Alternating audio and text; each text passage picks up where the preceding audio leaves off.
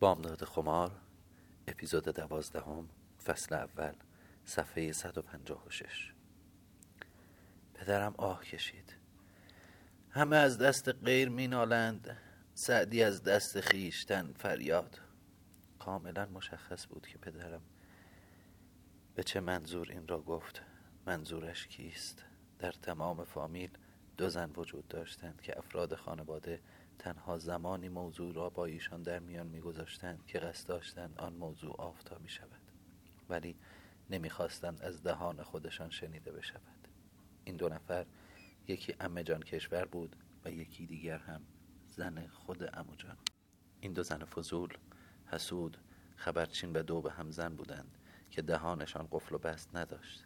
برای امه جان کشور که شوهرش مدتها پیش فوت کرده بود و به قول مادرم از دست این زن مرگ شده بود این طرز زندگی خود یک نوعی تفریح و وقت گذرانی به شمار می رفت این امه که ثروت هنگفتی از شوهر و پدر به ارث برده بود در همان حال که قربان صدقه برادرها می رفت چنان نیش زبان به زنهایشان می‌زد که از نیش افعی کاری تر بود. وقتی مادرم پسر نداشت هر بار که او را می‌دید می‌گفت الهی قربان داداشم بروم. نمیدانی چقدر حسرت داشتن پسرش را در دل دارم. چقدر حسرت داشتم پسرش را بغل کنم. وقتی منوچهر به دنیا آمد و پدرم یک انگشتری زمرد به مادرم چشم روشنی داد گفت خدا شانس بدهد. ما سه تا پسر زاییدیم مثل دسته گل. شوهرمان برای هر کدام یک سکه طلا تلپ و تلپ و تلپ چسباند روی پیشانی ما. قدر داداشم را باید خیلی بدانی ها خانم نازنین خانم. خدا امه جان به مناسبت زایمان مادرم یک جفت گوشواره طلای پرپری بسیار سبک وزن هدیه آورد و از آن روز به بعد هر جا که می نشست این را به رخ همه می کشید و می گفت والا من به بی بزنی خودم دیدم اگر طلا نبرم یک وقت نازنین خانم می رنجه بالاخره پسر زاییده. توقع دارد. به خودم گفتم اگر با قرض و قوله هم شده باید برایش طلا ببرم. عاقبت پدرم برای اینکه از زیر بار منت او رها شود و مردم به خاطر آنکه زنش از خواهر شوهر بیوهی خود توقع طلا داشته سرزنشش نکنند به بهانه اینکه دست خواهرش خوب بوده و چون برای نازنین آش و یارانه آش ویارانه پخته پسر بچه به عذاب در آمده یک علنگوی پهن طلا برای او فرستاد و در دهان او را بست. زنمویم هم دست کمی از امه جان کشور نداشت البته نه به آن شدت زیرا که هم گرفتار شوهر و بچه بود و هم از منصور و امو جان حساب می برد. با این همه خود زنمو نیز از زبان امه جان در عذاب بود و در مقابل او ماستها را کیسه می کرد. حالا اگر این دو زن مکار میفهمیدند که چه پیش آمده با دمشان گردو می شکستم. فضولی و حسادت نسبت به سفید بختی مادرم دست به دست می‌داد و باعث می‌شد تا آنها شیپور رسوایی ما را بنوازند. پدرم این را خوب می‌دانست ولی جرأت نداشت علنا به اموجان ابراز کند. امویم مردی ملایم و شریف بود ولی خود او نیز به نوبه خود از زبان از زبان همسر و خواهرش در عذاب بود. بنابراین گفت چرا در لفافه حرف می‌زنی داداش؟ اگر منظورت زن من است مادرم با ناخون لپ خود را خراشید. وای خدا مرگم بدهد آقا. این فرمایش ها چیست که میفرمایید؟ امو جان سخنان او را نشنیده گرفت و گفت اگر منظورت زن من است او با من و منصور. همینقدر که به او بگوییم بدنامی محبوبه بدنامی دخترهای خودت است و یک عمر روی دستت میمانند یا اگر منصور یک داد به سرش بزند زبانش کوتاه می شود اما راجع به آبچی کشور؟ برایش پیغام می دهم که مردم هزار ننگ می کنند فامین رویش سرپوش می گذارند ما باید از زبان خواهر خودمان بیشتر از دشمن خونی جد و آبادیمان حراس داشته باشیم. پیغام می دهم که به ارواح خاک آقا جان اگر کلامی از این قضیه حرف بزند اگر نیش و کنایه ای بزند اگر جلوی این و آن خودش را به موشمردگی و نفهمی بزند و غیر مستقیم حرفی بزند که به شرافت خانوادگی بر بخورد و آبرو ریزی بشود به خداوندی خدا قسم که دیگر اسمش را نمی‌برم. انگار برادرش مرده یک فاتحه بخواند و فکر مرا از سرش بیرون کند. دیگر دیدار ما به قیامت میافتد. به خاک پدرم این کار را می‌کنم مادرم نفسی به راحتی کشید. همه می‌دانستند که امو مردی است که پای حرف خودش می تا آن شب هرگز پدرم یا امو جان به این لحن از ام کشور یا زنمو صحبت نکرده بودند. آن شب تازه مادرم در حوض خانه و من در پشت در آن فهمیدیم که دل آن دو مرد نیز به اندازه دیگران خون است. ولی چه بکنند؟ یکی خواهر بود و یکی قوم سببی. مادرم رو به پدرم کرد. والا آقا راست می‌گویند دختر خلاف شهر که نمی‌خواهد بکند می‌خواهد شوهر کند. چه کنیم؟ باید بدهیمش برود. پدرم با تغییر به سوی او نگریست. تو هم باید سست شده. مگر تو نبودی که می‌گفتی محبوبه باید از روی نعش من رد بشود؟ حالا چطور از این رو به اون رو شدی؟ مادرم با صدای بغزالود گفت نشبم چه کنم؟ چه خاکی به سرم بریزم؟ و رو به اموجان کرد و افزود. آقا به خدا دلم خون است. طرف دخترم را بگیرم. میترسم شوهرم از پا در بیاید. اشک از چشمهایش سرازیر شد و ادامه داد. طرف این را بگیرم. میترسم بچه هم دق کند. به قول شما یک چیزی بخورد و خودش را بکشد. روزی صد دفعه مرگم را از خدا می‌خواهم. یک روز خواستم تریاک بخورم و خودم را بکشم. به خدا دلم به حال یتیمی منوچهر سوخت پدرم یکی خورد. نگاهی اندوهگین و عاشقانه به مادرم افکند و گفت چی گفتی؟ دست شما درد نکند همین کم مانده که تو هم توی این بدبختی مرا بگذاری بروی. درد من کم است تو هم نمک به زخم بپاش. مادرم با گوشه چادر نماز بیهوده میکوشید اشک از صورت پا کند. اشک من نیز در پشت در سراریز اشک من نیز در پشت در سرازیر بود و میترسیدم برق اشکم در اتاق هم به چشم آنها بخورد. مادرم اشک ریزان می‌گفت بچه هم است پاره جگرم است. دلم میسوزد جگرم برایش کباب است. می‌دانم شما هم همین حال من دارید آقا. با دست جلوی صحبت پدرم را گرفت و ادامه داد. نه نگویید که اینطور نیست. احوال شما را زیر نظر دارم. چون می‌دانید صبحها از ترس شما جرأت نمی کند بیاید توی حیات وضو بگیرد. زودتر بلند می‌شوید و میایید توی اتاق نماز می‌خوانید. بعد می‌بینم که پنجره کنار پنجره یک گوشه میستد تا او را تا شما را ببیند. شما هم یک گوشه میستی تا او را ببینید. و رو به امویم کرد. آخر از آخر از روزی که این جریان پیش آمده نگاه به روی محبوبه نکرده. اجازه نمی‌دهد جلوی چشمش آفتابی شود. او هم که مثل سگ حساب می‌برد.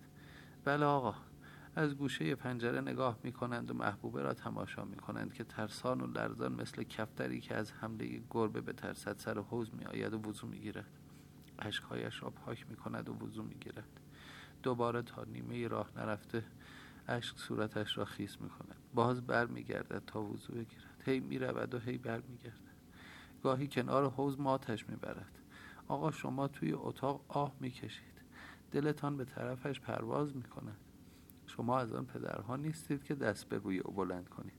صد بار گفتید زیر لگت لهش می‌کنم. پس کو؟ پس چرا نکردید؟ بلند شوید بروید بکشیدش. دختر دختر پدرم نیستم اگر جلویتان را بگیرم. مادرم به حق افتاد. امو جان با لحن ملایم خانم این فرمایشات چیست؟ زبانتان را گاز بگیرید. پدرم سر به زیر زانوی چپ را تا کرده و زانوی راست را به صورت قائم تکیهگاه دست راست کرده و دست چپ را به زمین تکیه داده بود. در همان حال با لحنی افسرده و آرام گفت عوض اینکه دخترشان را سرزنش کنند دلشان برای او میسوزد. به بنده سرکوفت می‌زنند باشد خانم.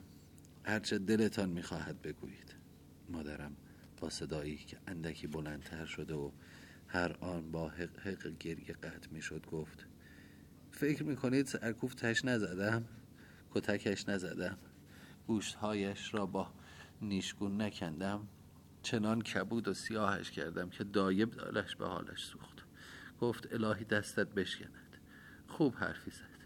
به دلم نشست. الهی دستم بشکند وقتی نیشگونش می‌گرفتم دیست دیدم که پوست و استخوان شده.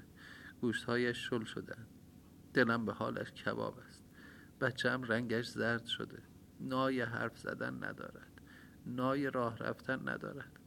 ما هم که همه افتاده ایم به جانش. راست می‌گوید آقا.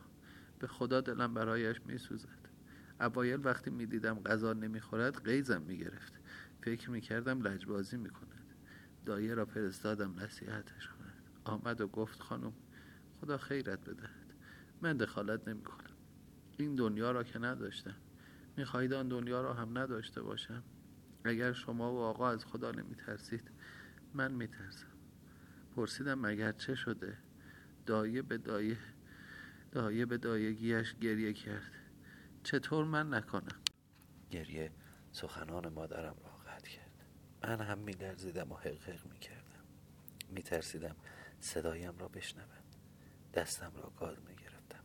مادرم کمی بر خود مسلط شد و اشک ریزان در حالی که مرتب بینی و چشمهایش را با گوشه چادر خیس از اشک پاک می‌کرد ادامه داد. دایه گفت خانم میدانی؟ میدانی محبوبه چه می‌گوید؟ می‌گوید دایه جان چه می‌خواهی بگویی؟ که من خودم صد بار به خودم نگفته باشم. به خودم می‌گویم فکر آبروی پدرت را بکن.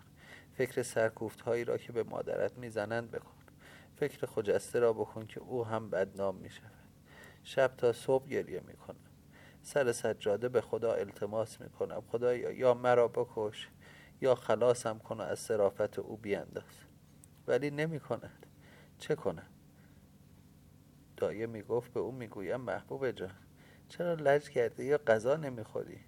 می‌گوید دایه به خدا لج نکردم غذا از گلویم پایین نمی رود هرچه می کنم نمی شود هرچه تلاش می کنم بدتر می شود دائم چهرهش جلوی رویم است. فکر می کنی من نمی‌دانم نجار است. وصله ما نیست. فکر می کنی نمی‌فهمم یک تار موی شازده یا منصور به صد تای او ارزد فکر می کنی هزار دفعه اینها را به خودم نگفتم ولی چه کنم که این درد به جانم افتاده؟ به خدا این مرض است دای جان. کاش سرخک گرفته بودم و با و با گرفته بودم. آبله گرفته بودم. اقلا آقا جان و خانم جانم سر بسترم می آمدند. به دردم می رسیدند. حکیم می آوردند که علاجم کند ولی حالا با این درد بی درمان منی را که راه را از چاه نمی شناسم رهایم کردند. به حال خودم. کمر به خونم بستند. دلم می‌خواهد خودم را بکشم تا همانها راحت شوند هم خودم ولی از خدا میترسم. دایه جان تو را به خدا به آقا جانم بگو, بگو می‌خواهد نظامی بشود. بگو می‌رود صاحب منصب می‌شود. بگو انکار کن که مرا کشته ای. بگذار زن او بشوم و بروم. خیال کن بنده ای را خریده ای و آزاد کرده ای. انگار انگار سر سلامتی منو چهر گوسفند قربانی کرده ای. خیال کن درد و بلای خانم جان و منو چهر و خجسته و نزهت به جان من خورده. انگار انگار همون موقع که مخملک گرفته بودم رفته بودم. به خدا ثواب می‌کنید. من چه کنم؟ چرا کسی به داد من نمی‌رسد؟ فکر کن من یک لیلی دیگر هستم. شما که اینقدر نظامی میخواندید. مادرم ساکت شد و باز ادامه داد. مثل شم دارد آب می‌شود. میترسم بچم دیوانه شود. سکوتی برقرار شد که گریه گاه و بیگاه مادرم آن را میشکست. عاقبت اموجان با لحنی محزون و اندوه بار گفت والا من آنچه شرط بلاغ بود با تو گفتم. تو خواه از سخنم پند گیر خواه ملال. از من میشنوید بدهیدش برود. غیر از این هیچ راه دیگری نیست. هرچه شما این کار کنید و خشونت به خرج بدهید آتش اشتیاق او تیزتر می شود تا دنیا دنیا بوده همین بوده. کاری را که عاقبت باید بکنید. از اول بکنید. پدرم کف دست راست را به حالت سوال به بالا چرخانید و خیلی آرام گفت خودم هم ماندم چه کنم؟ امو جان گفت هیچ این دو نفر را به هم حلال کن. ثواب دارد. بی سر و صدا عقلشان کن. بفرست بروند سر خانه و زندگیشان. پدرم سر بلند کرد و رو به عمو جان کرد. بعد با دست راست کف دست چپش ضرب دری کشید و گفت این در گوشتان باشد داداش. محبوبه می رود ولی بر می گردد. این خط و این نشان بر می گردد. اگر بر نگشت من اسمم را عوض می کنم. امو در حالی که از جا بر می خواست افسرده و اندوهگین گفت چاره ای نیست. الله خیر است. مادرم گفت خدا مرگم بدهد.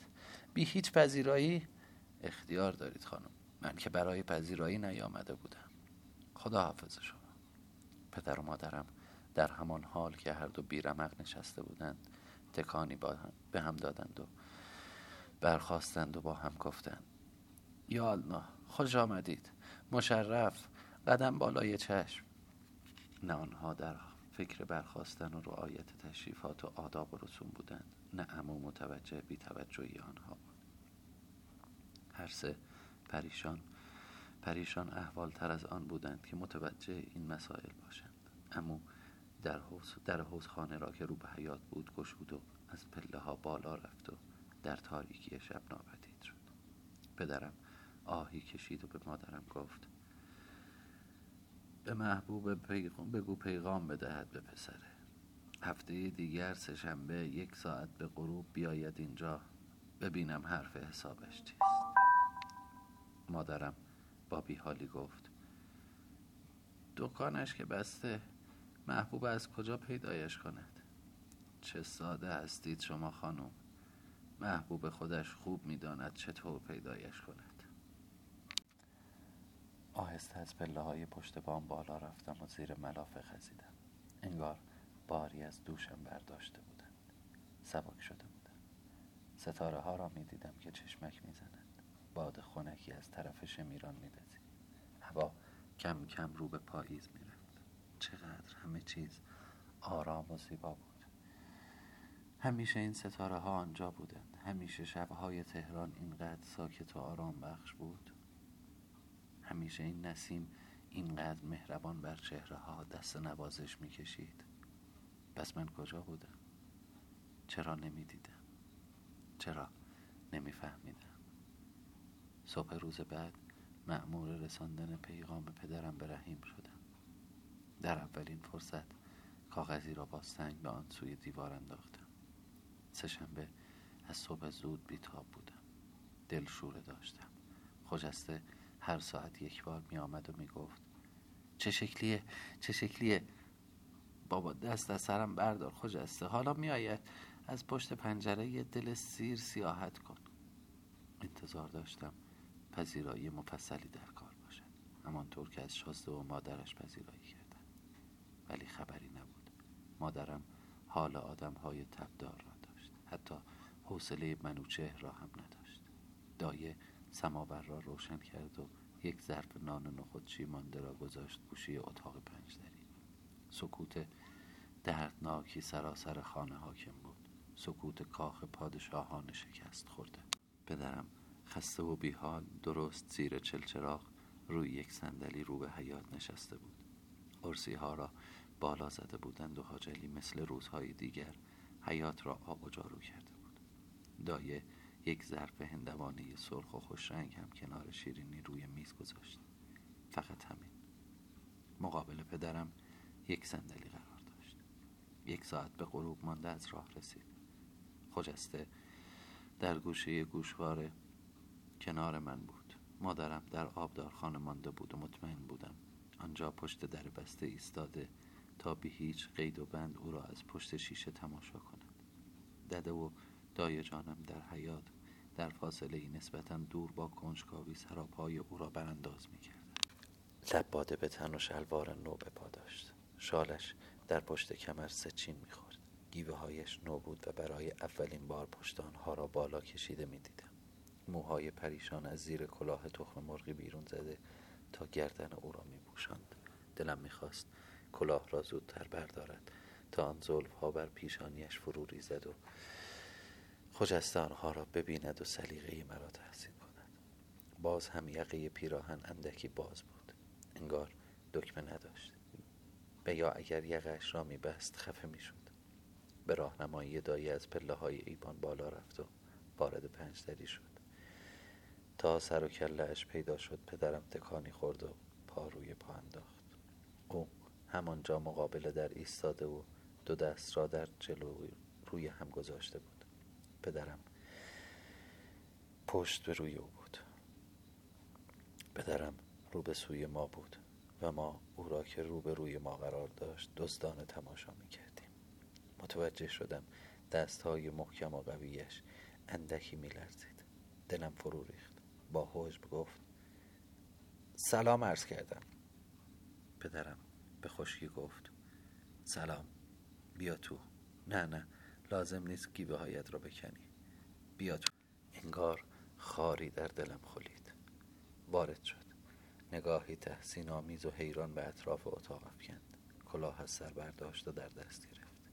از شدت هیجان آن را میپیچاند. موهایش رها شدند. پدرم با لحنی که اکراه و ملال خاطرش را به خوبی نشان می‌داد گفت بگیر بنشین. خواست چهار زون روی زمین بنشیند. پدرم آمرانه گفت آنجا نه. روی آن صندلی. خجسته. پکی خندید و گفت تو این را می‌خواهی؟ گفتم خفه شو. می‌فهمد. ولی دلم چرکین شده بود. نه تنها از طرز رفتار ارباب معابانه پدرم مکدر شده بودم بلکه انتظار هم نداشتم که او نیز اینقدر مطیع و مرعوب باشد. لب صندلی نشست. پاها را جفت کرده و دستها را روی زانو نهاده بود به خودم گفتم بگذار وقتی صاحب منصب شد آن وقت ببینیم باز هم پدرم با او اینطور رفتار می کند و او را با لباس نظامی با چکمه و کلاه و شمشیر مجسم کردم و دلم ضعف رفت پدرم پرسید چند سال داری؟ و او در حالی که باز نگاهی به دور و بر اتاق میانداخت پاسخ پدرم را داد باز پدرم پرسید پدرت کجاست؟ بچه بودم که مرد که اینطور. پس پدرت فوت کرده. مادر چطور؟ داری یا نه؟ بله. دیگر چه؟ هیچ کس. پدرم انگار که میترسید بیشتر کنکاش کند گفت تو دختر مرا می‌خواهی؟ سر به زیر انداخت. مدتی ساکت ماند. بعد سرش را آهسته بلند کرد و به روبرو به در اتاق گوشواره که ما در آن بودیم خیره شد. نمی توانست در چشم پدرم نگاه کند. او مرا نمی‌دید ولی انگار که من صاف در چشم او نگاه می کردم گفت بله می‌خواهی او را بگیری؟ با تعجب به سوی پدرم چرخید. از خدا می‌خواهم. پدرم با غیز گفت خدا هم برایت خواسته. سر به زیر افکند و ساکت شد. دوباره دلم هوایش کرد. نمی‌خواستم پدرم آزارش بدهد پدرم گفت خوب گوش کن اگر من دخترم را به تو بدهم یک زندگی برایش درست می‌کنی؟ یک زندگی درست و حسابی؟ با دست دور اتاق را نشان داد و افزود نمی‌گویم اینجور زندگی ولی یک زندگی جمع و جور مرفه آبرومند راحت و با عزت و احترام هر چه در توانم باشد می‌کنم جانم را برایش می‌دهم. جانت را برای خودت نگهدار نمی‌دانم توی گوشش چه خانده ای که خامش کرده ای ولی خوب گوشهایت را باز کن. یک خانه به اسم دخترم می‌کنم که در آن زندگی کنید. با یک دکان نجاری که تو توی آن کاسبی کنی. ماه به ماه دای خانوم سی تومان کمک خرجی برایش میآورد.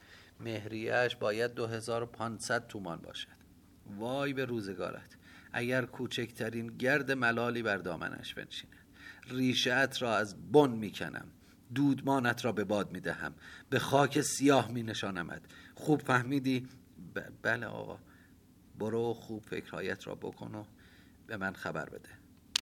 فکری ندارم بکنم. فکرهایم را کردم خاطرش را می‌خواهم. جانم برود دست از اون نمی‌کشم. پدرم با نفرت و بیحوصلگی دستش را تکان داد. بس از تمامش کن. شب جمعه ده روز دیگر بیا اینجا. شب عید مبعث است. زنت را عقد می‌کنی دستش را می‌گیری و می‌بری. هرچه هم لازم است با خودت بیاوری بیاور. سواد داری؟ وای چرا پدرم اینطور حرف می‌زند؟ مگر می‌خواهد نوکر بگیرد که اینطور بازخواست می‌کند؟ خون خونم را می‌خورد. بله خوشنویسی هم می‌کنم. پدرم قطع کاغذی را از جیب خود بیرون کشید که بعدها فهمیدم نشانی منزل حسن خان برادر زن دومش است و به دست او داد.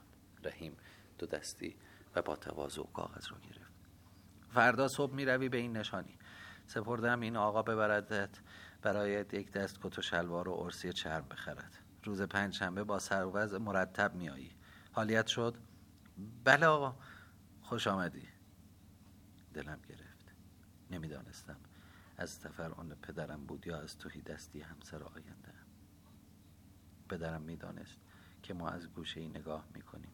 او را میکوبید می‌خواست برتری ما و حقارت او را به رخم بکشد. عصبانی شده بودم. برخواست در این خانه مجلل معذب بود. خودش نبود. آن رحیم وحشی شوریده حال ببری وحشی بود که در قفس افتاده بود که رامش کرده بودن. با این همه به خود جرأت داد و زیر لب گفت سلام مرا به محبوبه برسانید. پدرم به تندی با لحنی غضب آلود گفت برو. پنجهش را رای موها برد و آنها را بالا کشید تا کلاه بر سر بگذارد. باز دلم دیوانه شد.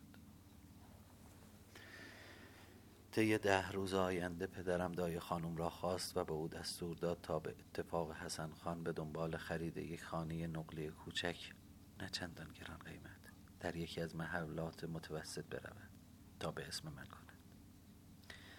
یک دکان تر و تمیز و مناسب هم در همان اطراف به اسم من خرید. دایه آن خانه را به سلیقه خود با وسایل ابتدایی و ضروری زندگی و چند قالی که البته خرسک بودند فرش کرد. فقط دو سه دست رخت خواب کامل ساتن از آن ده دوازده رخت خوابی را که قبلا برای جهیزیه من تدارک دیده بودند به آن خانه برد. هر روز می‌رفت و می آمد و وسیله می برد دیگ سینی مسی آبکش مقداری ظروف چینی سینی و انگاره نقره قلیان و سر قلیان نقره. یک دست قاشق و چنگال دو چراغ لاله یک مردنگی دو ستا مخدع دو چراغ گردسوز و یک چراغ بادی. این دای خانم بود که جهاز مرا به تنهایی در خانه آیندهم که هنوز آن را ندیده بودم میچید. چقدر با جهاز بردن برای نزهت فرق برای عروسی نزهت از خانه داماد خانچه می آوردن پر از شیرینی. آینه شمدان ترمه هنا نقل و نبات. مادرم برای دامادش نصیر خان طبق طبق جهاز میفرستاد. قاطر پشت قاطر. رخت خوابهای ساتن و مخمل قالیچه های ابریشمین لاله های رنگین چلچراغ و چندین مردنگی. همه چیز از سفیدی برف تا سیاهی زغال مخده های مرواری دوست شده از اسباب بزک گرفته تا وسایل آشپزخانه انواع چینیالات و بلورجات و ظروف نقره پرده های پولک دوزی شده و شال های کشمیر و ترمه اسباب حمام کامل یک باغ کوچک در قلحک کنار باغ پدرم. علاوه بر آن صدانی از یک آبادی که قرار بود صدانگ آن هم جهاز من باشد که پدرم به روی خودش نیاورد. چه عروسی برای نزهت گرفتند هفت شبانه روز بزن و بکوب در اندرونی و بیرونی. چه سفره عقدی سفره ترمه آینه شمدان نقره به قد یک آدم.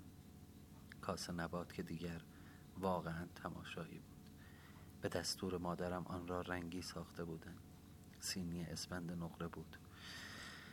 نان سنگک با یار مبارک باد روی آن. پدرم پول طلا به مادرم سپرد تا شاباش کند. عجب تماشایی بود. هفت محل خبردار شده. جمعیت پشت دیوار باغ دو پشته به تماشا آمده بوده لباس عروس حکایت دیگری بود. یک مادام ارمنی که در لالزار مغازه داشت آن را دوخته بود. روزی که صورتش را بند میانداختند به اندازه یک عروسی بریز و بپاش شد. پدر و مادرم بال درآورده بودند. چقدر پدرم با نصیر خان گرم گرفته بود. مرتب به پشتش می‌زد و با او می‌گفت و میخندید. عروسی من داستان دیگری بود. سوت و کور. هیچ کس دل و دماغ نداشت. خودم از همه بی تر بودم. می‌خواستم زودتر از آن خانه فرار کنم و از این همه فشار روحی راحت بشم. پنجشنبه از صبح مادرم و آقا جان کز کرده و گوشه نشسته بودن دایه جان به کمک خجسته در اتاق گوشواره بسات شیرینی و شربت و میبه مختصری چیدند و لاله گذاشت. خبری از آینه و شمدان نبود. سفره عقدی در کار نبود. زمین تا آسمان با عروسی خواهرم تفاوت داشت ولی من هم گله ای نداشتم. اصلا اصلا متوجه این چیزها نبودم. حواسم جای دیگری بود. اگر دایه جان نبود همان چهار تا شیرینی هم که در آن اتاق کوچک وجود نداشت. خواهرم نزهت برای نهار آمد. شوهرش بهانه یافته و برای سرکشی به ده رفته بود. می‌دانستم از داشتن چنین باجناقی آر دارد. کسی نپرسید چرا نصیر خان نیامده. خواهرم از خجالت حتی بچهش را هم نیاورده بود. تا مجبور نشود داییش را هم بیاورد که داماد را ببیند. روحیه نصیر خان هم دست کمی از پدر و مادرم